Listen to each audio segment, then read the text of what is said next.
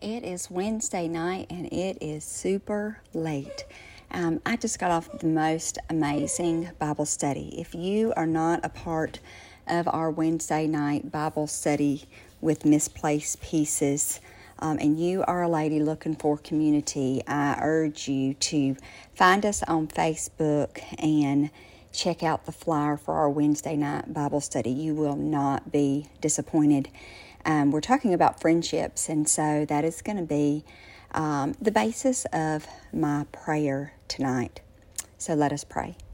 Dear Father, we thank you for this day. Lord, as always, we thank you for your many blessings. Lord, we see you and feel you all throughout the day in everything that we do.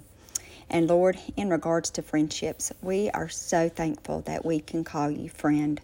Lord, we long for you to be our best friend the person that we can tell everything to, pour our heart out to, um, love on, and get that love in return.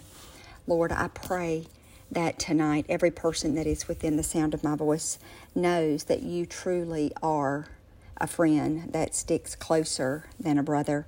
And that, Lord, you love us. You long to hear us. You long to hear us just talk to you.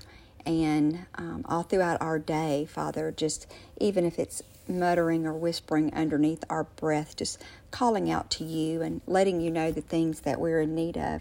Um, and more importantly, let you know the things that we are so thankful and grateful for. And Lord, I pray that you would provide us with the friendships that we need, the friendships that we long for. Lord, place people in our path and in our life that will encourage us and lift us up and point us to you, Father.